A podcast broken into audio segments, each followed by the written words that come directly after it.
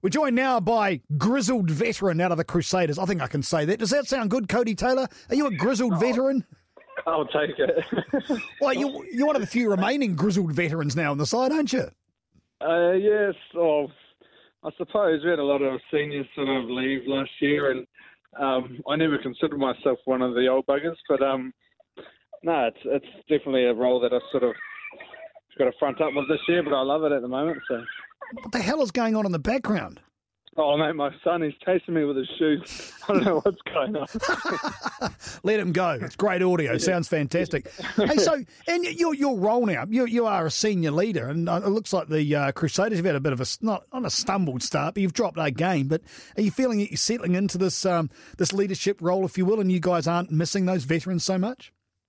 You know, I think um, like with uh, obviously with people leaving, like other people have to step up, and we've got a few young players, but also we've had you know a lot of players sort of among the group for the last few years to sort of get the job done, and now they've stood into those leadership roles.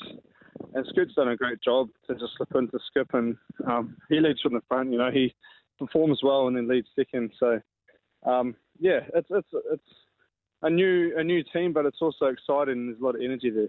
Well, one thing I've noticed is that a lot of teams talk about a rebuilding period. It appears to me that the Crusaders, it's constantly rebuilding. It's not like you need a, a year to sit down and think about it. You know what's coming. You always work through, so there's no surprises. Yeah, well, the sort of coaching staff, they always have um, players, you know, in the background, sort of training with the team, getting a taste of what the environment's like. So when they do need to step up and take those opportunities, it's not as daunting for them. And I think that's a great way to sort of grow the grow the club and the franchise. And hence why they've been pretty successful. Well, that's look, I suppose a classic case is young um, Cullen Grace turns up out of nowhere and has an absolute field day because he's been around the side. He, he, knows what's expected of him. Yeah, exactly. He's uh, you know a good local kid and he's been going hard and. He was in the environment last year, got a taste for it, and you know hasn't hasn't looked back since he, he got the opportunity a couple of weeks ago definitely hasn't looked back. Now, Codie, um, you tried to um, eat one of your props' heads um, over, over, the weekend. Um, Ollie's out for the count. He's gone burger. What about you, mate? What happened? Um, yeah, I think oh, Yags pretty much won the two front teeth in his top of his head and ended up yeah, costing him a bit of blood and, and a head knock, and I seemed to walk away all right apart from needing a new mouth guard because I bit right through it. But, oh. yeah, it's all, it's all good. Um, I suppose the mouth guard did what it was meant to. But um, yeah, just lucky that um, I suppose one of us came off all right. But Yags will be back hopefully soon. I'm sure he will. So were you close to an HIA because it hit your front teeth? You're cool with that?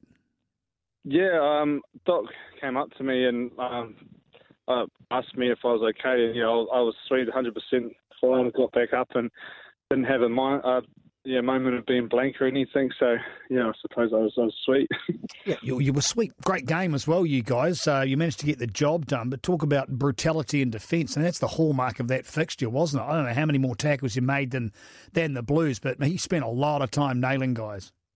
Yeah, I think uh, the boys ended up making around 200 tackles in that game, which is like the second highest, I think, in the last three years or something that we've had to make. And the Blues are a great side, and we just had to front up physically, and uh, we managed to, to hold on a few times there when they were right on our line, especially in that last sort of ten minutes. So.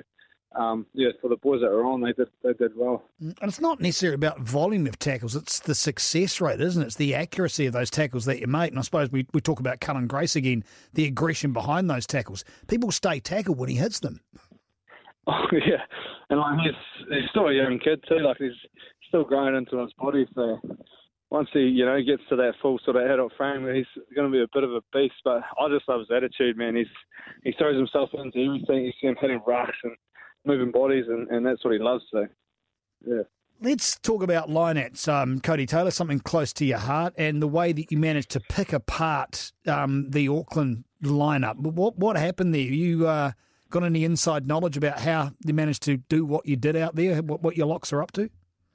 Um, yeah, I think um, you know the, we have blocks sort of come up with a plan, and um, you know it's a sort of a area that teams love to strike off and and create momentum. And with a blue side that have you know some pretty deadly backs and some big forwards, it's an area we sort of thought we had to had to get right, and um, we managed to to do all right there. And I think maybe with turnover four or five balls, which um, goes a long way into getting you know the result at the end of the day. And um, yeah, just credit to our our, our locks and, and the plan that they come up with every week.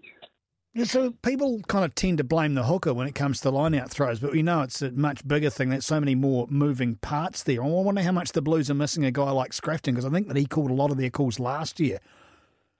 Yeah, yeah. Um, no, well, yeah, being a hooker, um, you sort of always do get the blame usually, but um, when you're in a side, they sort of look at look at the lift and the jump and that also in, in the calling system, but um, yeah, it's a tough one because you know every week you're facing different pitches.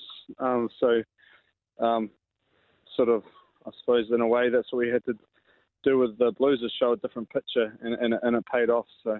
Yeah. Well, did you pick up on their calls? Did you hear what they were doing? Did they look? I mean, I'm just trying to work out how you managed to be so dominant in that space.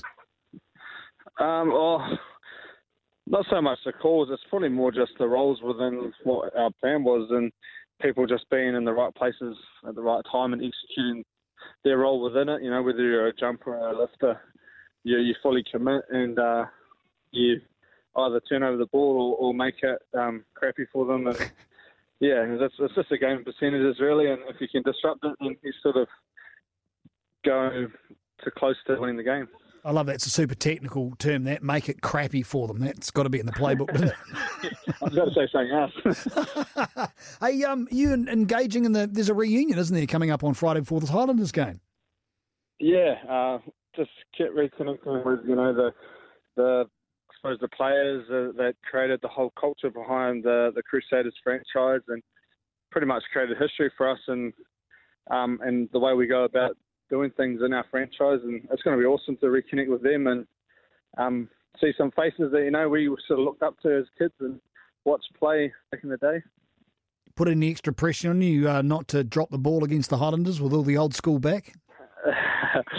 nah, we'll just get out there and have some fun. It's going to be a hell of a Southern Derby, and it always is pretty physical. So looking forward to it. Get in there and crush them. Good work. Thank you very much for your time, uh, Codie Taylor, and then thanks for uh, Junior Taylor as well for uh, aiding and abetting in, in the interview. He's just running around the trampoline at the moment. no worries, mate. Cheers.